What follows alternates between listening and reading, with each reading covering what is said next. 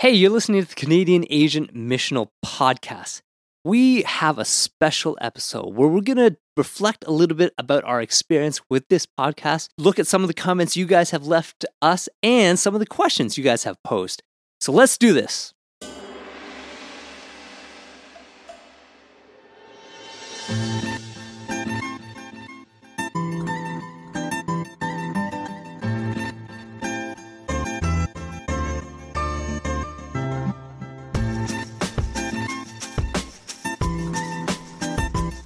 Hey, everybody. Merry Christmas. Merry Christmas. It's just right around the corner. We are just one week away from Christmas, and we hope that you and your families and your churches continue to celebrate the birth of Christ. I think it's one of the coolest things the incarnation. It's so missional, right? The, it Wow. is so You missional. slipped. Okay. I, you see what I did there? It It was so good. Yeah. It was so good. The Father sending the Son and Him being the presence in the world and bringing the kingdom. It's so missional. It's like it's exactly what we're talking about Yes. in our podcast. Eugene Peterson said he moved into the hood. The hood. Oh yeah. Yeah, Urban Peterson, I guess. But Ur- urban- Yeah, no, he said Urban neighborhood, but The remixed. I, uh, the remixed version. I paraphrase his paraphrase. Paraphrase is paraphrase. oh man, This we is can. some- that's a huge rabbit This is trail. geek geek church talk. Yeah. All right. we got some. First of all, huge thank you to you, our listeners. Thank you so much for joining us. 21 episodes, 21 main episodes. And this is our kind of reflection episode to cap off 2018. It's been a crazy ride. It's been really cool. So, we're just going to spend a little time reflecting on this journey that we've been on. You know, we first started this because we were part of a conversational group and then wanted to We still are. we still are part of that conversation group. Just just to clarify that. But we wanted to record some of our conversations and frame it in a way that hopefully is helpful and would engage others in this conversation. There's so much to kind of unpack in there. And we're pretty much a, a year in. And so we're going to talk a little bit about that. What's the experience been like for you guys having done this podcast for almost a year? I think it's been a lot of fun. I think it's great that we were able to do a lot of these episodes where we prepped the stuff and we sat down, we just kind of hash it out in some ways. Um, Hmm. We we have some notes that we don't necessarily follow, but it's somewhat of a verbal processing as Right. well. But what I think has been amazing was to be able to interview and sit and chat with all these incredible thinkers and practitioners of, yes. of gospel work. You know, we have sat with, you know, professors, we have sat with pastors that have been detained, we have, Yeah. you know, sat with like missional gurus, you know, like Chris and Funky Monkey. And Right. it's just been an incredible journey. Like I we look back like wow, like the people that we've interviewed and we sat with and we chatted with, mind blown. Yes. It paints this huge picture of the kingdom. And I love that there's so many different ways of engaging. Shoo. Yeah, and and even just the average person, like the the person who, that's involved in, in the church, involved in God's mission, and just doing where they're at. Like we, we interviewed some people like that too. Is is great to to hear that he, hear on the ground level, the trenches, what what's happening, and you know that's what the whole podcast was about. It was like we were trying to fill a void. I don't know if we were actually if we filled it, but it's like that people aren't really engaged. Like there are these these Canadian Asian missional churches or, or people thinking through this missional movement and trying to think through what does it look like to follow God in that mission in all these different spheres. That Yes. that you know is so broad and, and is cool to see that and we got to hear from different, you know, parts of being Asian, you know, like the Korea, Korean guys, the Japanese church, Filipino, and we're gonna go more, right? Go further. But it's just like is cool to hear all the all these different perspectives. Yeah, absolutely. And I think as we've been trying to engage this conversation, we've we've discovered how big it is. You know, you just used the term void. You know, we're trying to fill the void, but I don't think until we started this we realized, wow, there's so many different perspectives and we're being challenged and convicted in so many different ways. So that's been amazing. I think we, if we were honest, like we, we recognize that we we also kind of hold a certain lens. I mean, we have three Chinese guys that are kind of the hosts, uh, and and most of our context is Eastern Canada, Yeah, that's right. Toronto, Yeah. Toronto specifically. Yeah. But, we But- talked to Jason way way out west. True, but I but I think like we, that that is part of our hope too to stretch further Uh, because we know that the Canadian landscape is very different. Mission is contextual. Yeah. Yeah. Yeah. So we're it's good to have that going. All right. Yes. So, just a couple quick things. We've had over 2,000 listens of our episodes spanning across Canada. And, you know, some of you guys have even given us five star reviews on iTunes. That's pretty crazy. One person gave us a four star review, but you know what? There's always room for improvement, right? Yeah, we'll find you. We'll whoever, oh, whoever wow. you, whoever you are. Wow it's, these threats are coming out right at Christmas. You can come on the podcast. You can, yo, there you go. There you go. So, the, you know, it's been really, really cool to read some of the comments that you guys have left us. Alan Wild, you, you, you titled your comment, Wishing I Was Asian.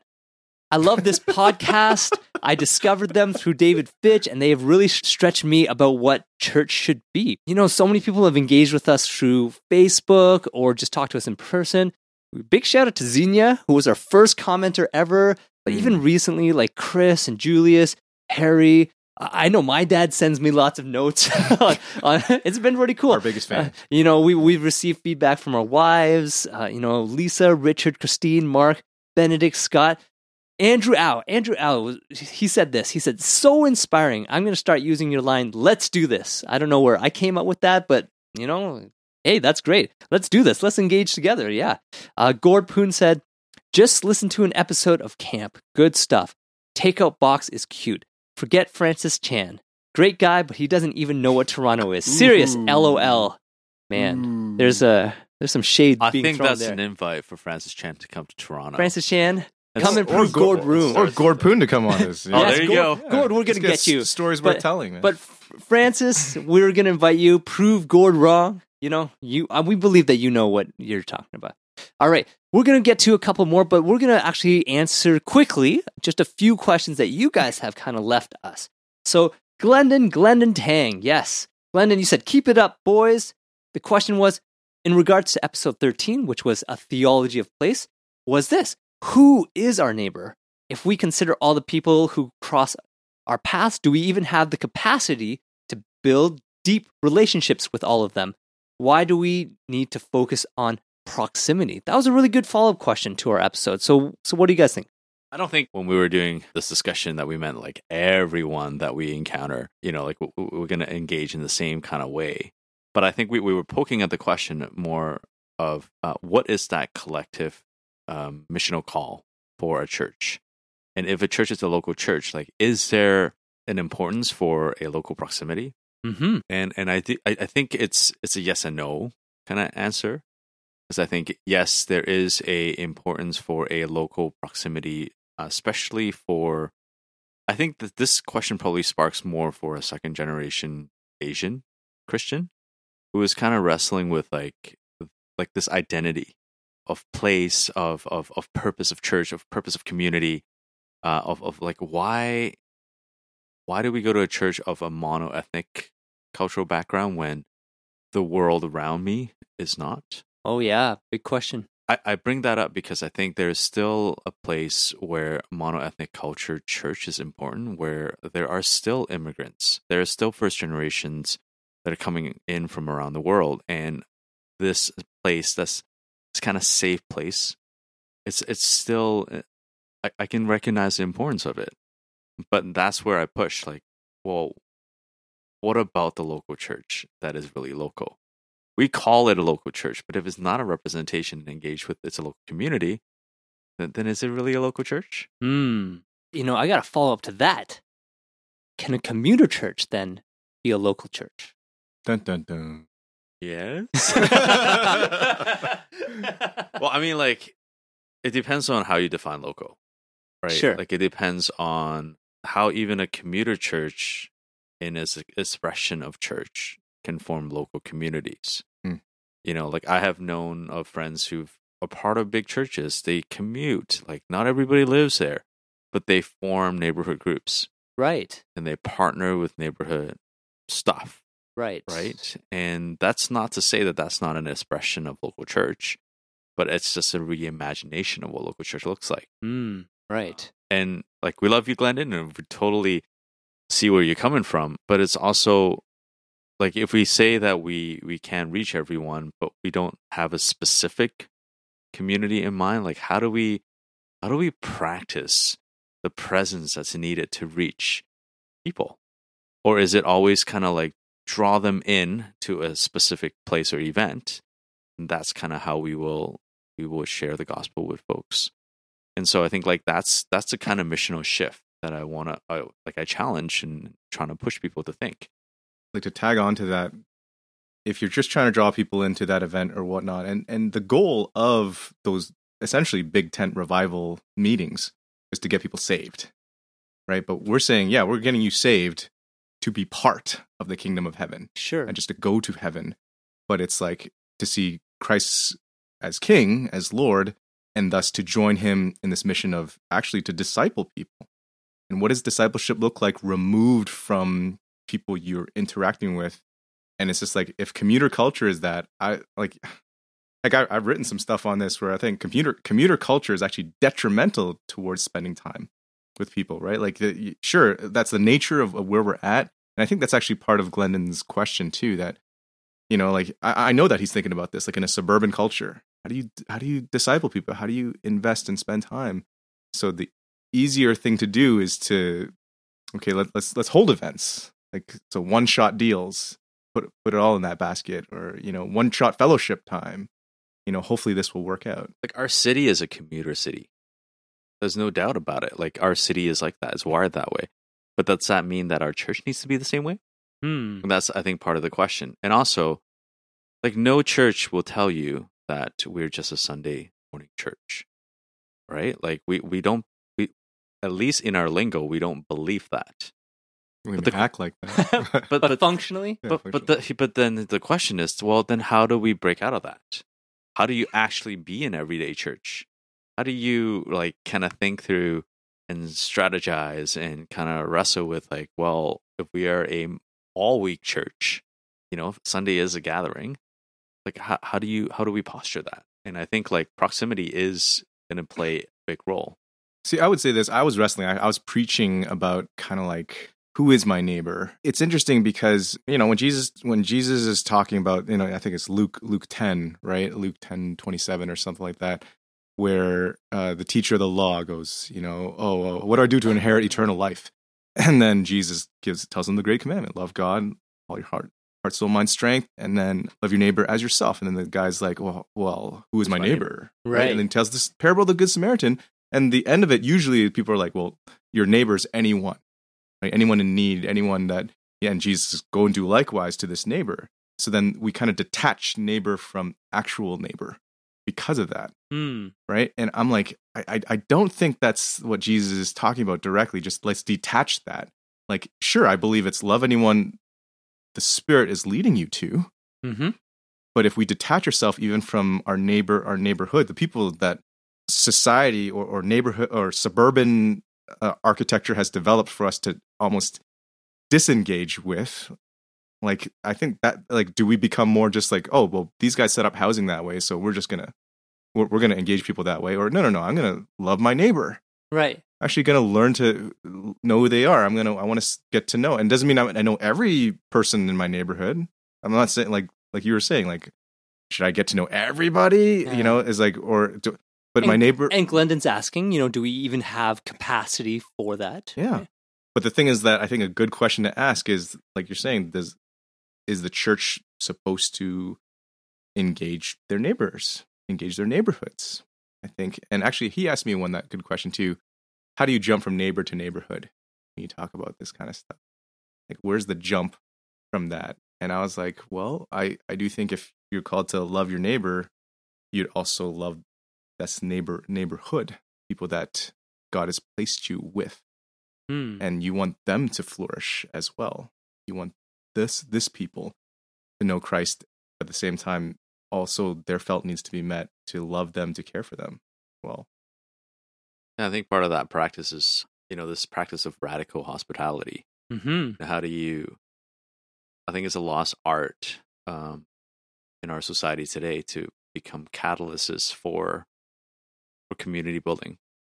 Honestly, I think everyone desires for this sense of neighborliness, of community, and community forming, but nobody becomes a catalyst for it. Sure. And there I say, like, I think the church is meant to do that, the church is meant to be a catalyst for neighborhood formation and this sense of community. And we're supposed to be the catalytic force for that. And I think once we begin to to empower people to learn to do that, I think we will we will see what you know life as a neighbor looks like. I think it also shifts the focus away from saying we are going to target or focus on a specific group. Like it's only for this specific Asian group or this generational group. Or, you know, some churches will say we're going to try or throw our eggs into reaching millennials, right? Hmm. And so I think this kind of conversation shifts that conversation away from whether it's a yes or no for that, but rather like, are we engaging our neighbors in our neighborhood? And God has placed us here. What does that mean? Even if we are commuters, we can still have new expressions of that in our context. But it, it's it's fascinating. I think maybe this would be uh, a question to ask before uh, thinking about focus or targeting a specific group. I think that like that really keeps us in a posture of humility because it's not about maybe the vision and mission of our church needs to constantly be aligning what God is revealing. Right. Maybe it causes us to to pause regularly to consider the revelations of what God is showing Mm-hmm. in in in unfolding His mission for our local church context because context is so real and so tangible. And I, I think maybe that's the posture that we need to learn. yeah. If we try to be everything to everybody, then you kind of be nothing Nobody. to nobody. You know, sometimes it's just we only have so much time, finite time in this world, and finite relational Resources, too. resources too. Yeah. So, where do you invest it in? It, there has to be some reason where God placed us here for. Sure. Awesome. Awesome. All right, we're going to continue moving on. This comment and question comes from Daniel Mock, all the way from Calgary, Alberta. He says, Hey, camp, really love what you guys are doing and opening up a real and honest conversation about Canadian Asian or Asian Canadian churches. I've grown up in a Chinese Christian community here in Calgary, and I found what you have been saying to be so pertinent to our present understanding of the Asian Canadian context. Now, one of the things that had happened, like Daniel kind of reached out and wanted to engage in the topic of retention. He's asking, you know, should it be one of the church's goals to keep people committed and loyal to the church, or at least regularly attending? And this topic has been kind of brought up in regards to youth and young adults and families as well. You know, we're losing them. We need to do something. You know, Bernard and Shu, is retention a good or bad thing? Where did it come from? Does it have a place within the context of a church community? And what does it say about eh, how God has revealed his mission in this world? Well, I remember that passage that Jesus talks about, right? Like, retain your children or, or something, right? Like, uh, Retain your children forever. yeah. Like, I, look, I, I I get the impulse. Like, I have children, and I more, yeah, I want them to know Jesus. But I also realize something for me as as I've been kind of growing that I'm like, I, I can't, I can never force them to have a relationship with God. And I believe i- if God truly is who He says He is, He's the one going to be reaching and drawing them.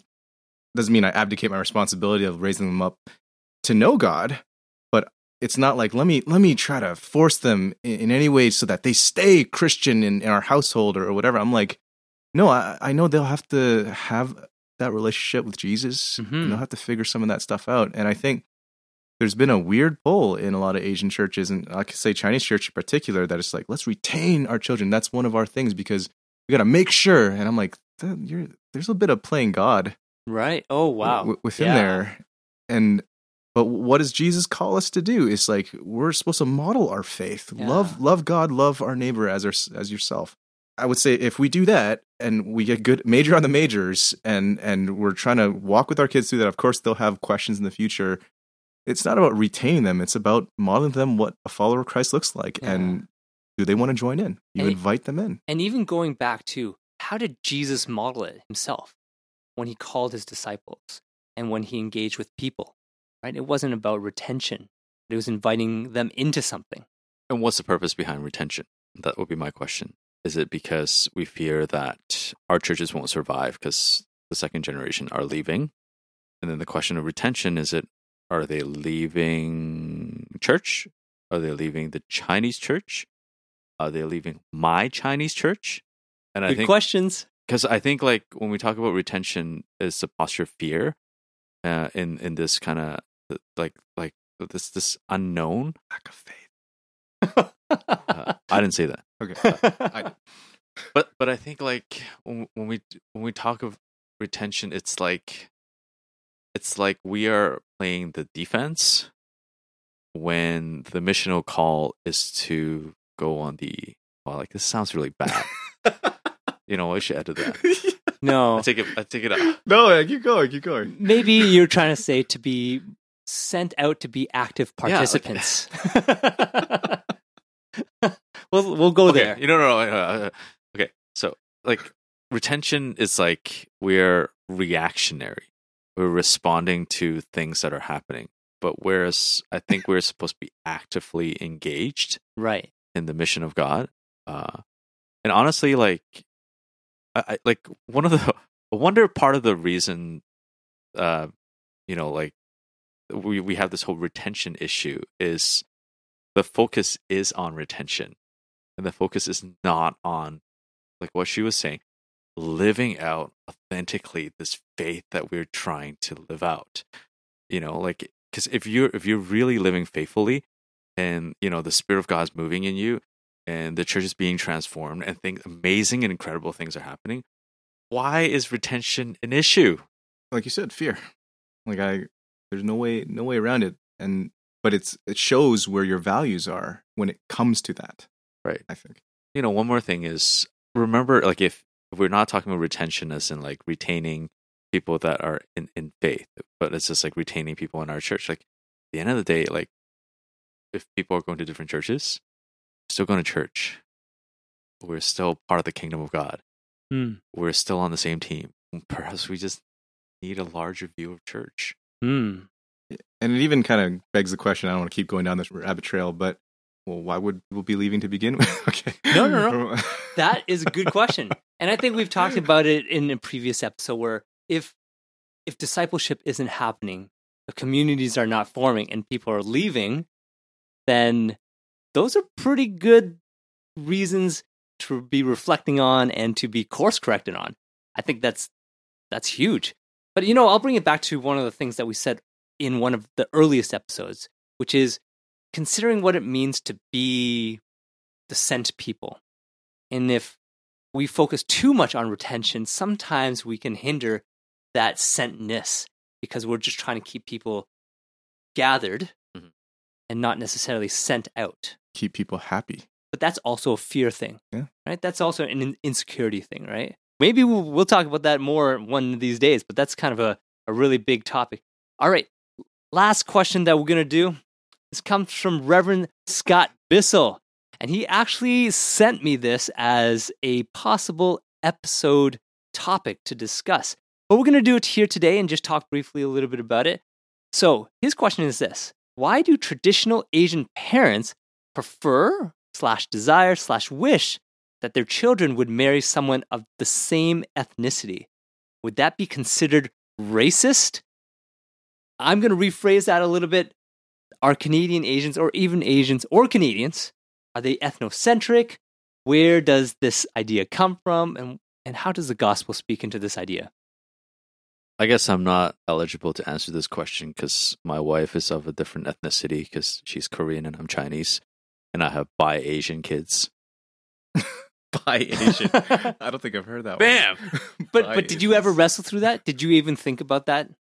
Actually, no, not really, because my mom thought I was going to marry Jamaican. So I was, Yeah. I was totally because I was, I was immersed in a West Indian Jamaican community uh, for two summers, and I like I embraced the culture. I was listening to soca music and reggae, and so my mom was actually anticipating and ready that I would marry Jamaican. So She had prepared her heart. yeah, she was She like, was "I'm gonna, I'm gonna get, I'm gonna get my palate to, you know, jerk chicken and, and Oh, oxtail man. and rice and peas."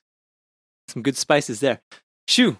Well, short answer, yes, that is racist. But you know, every immigrant culture, whatever is is you know, you're ethnocentric to a certain degree, right? Like even Eurocentrism, you know, like it's just like there, you know, the points like, oh, white people can't marry other people other than ethnicity too. so yes, it's like people are scared. people when they're first coming, they want to keep to their own tribe and all this stuff. But we're, I, I think, it, like you're asking, what what's the gospel way to gospel way to speak into that? It's that yeah, it's not about someone's simply looking at their color, the color of their skin, or the you know what country they came from, but it's just like that each person inherently is a human being and has the image of God, image bearer of God within them. Mm-hmm. I was just gonna say because I, I think the fear comes from it's like it's a cultural thing. Yeah. Like Yeah. it's it's actually you know like for two people from different ethnicity if they were married and their and the parents are first generation like it's it's just hard Sure. you know like Sure. you know like the language barrier the cultural barrier the kind Right. of food that they're gonna eat the kind of things that they're gonna practice Sure. right but you know back to what she was saying like the, the gospel answer is to is to reveal but it's also to disciple not just you know like the people that are getting married but like discipling the parents No, sure. Yeah, and, and and not to just call, hey, you're racist for saying like y- your understanding of why, but yeah, would you have a conversation with those parents? Uh, yeah. And there's a lot to unpack there because there, you know, there are histories at play as well, Yeah. right? We talk within the circle of only Asians, and there's a lot of history there, right? I mean, Chinese and Koreans have had histories with Japanese, right? Yeah. That's that that's not even that long ago. That was like maybe 70 years ago, 60, 70 years ago. And that stuff still lingers. But do we consider how the gospel breaks through? Do we consider how the gospel reconciles? How we can forgive? How we can also see each other in a new lens? Yeah, that that's the point. I think there's sensitivity on both sides to that. That is, I'm not saying like, yeah, let's just leave them to their their view and that's it. It's a discipling moment, as Bernard's saying. But on the flip side, you don't just go at the same time. Yeah, it's like, well, you're wrong. Like you, everyone should be able to marry whoever they want and blah blah. But not seeing where that history is coming from and and walking people through that. That's, I think, the sensitive way and the way to, you know, to move with that versus kind of, I don't know, a bit. This sounded a bit like condemnation right off the bat that but not an understanding of what is deep deeper going on Sure. you know so and i'm sure there's a, a lot of things unearthed of the the wounds and the hurtings and you know like that's a, it's a part maybe it's part of a restorative process Yeah, absolutely. or a reimaginative process of Power what- of God. right power of god who would have thought it's not just salvation of sins you know, Whoa. but maybe a little preview for what's going to be happening next year as we dive into some of these topics. Yes, all right, we're going to wrap it up there. Thank you guys so much for listening. Once again, you guys know it. Please rate and review our podcast. It really helps us get this conversation out there. and if there's anybody that you think that needs to come to the table and be a part of this conversation send them our way We are totally game. Let's do it. let's do it Let's do it. Yes. Oh let's do this Let's let's do it. let's do it let's do this Yes, yes. And please comment and connect with us on Facebook Twitter, email. Lots of ways to connect with us. We'd love to hear from you. We read your comments and we read your questions. And as you guys engage with us, if you know, as as those things come out, we, we want to talk about those some some of those things. So definitely reach out and let us know how we're doing in this conversation, what you are thinking, what you would add or take away, maybe what you disagree with. You know, we'd love to hear from you guys. Once again, we are the Canadian Asian Missional Podcast. Merry Christmas 2019. Whole bunch of new episodes coming out. It's going to be some good stuff. And we hope you will join us on this journey. See ya. See ya. See ya.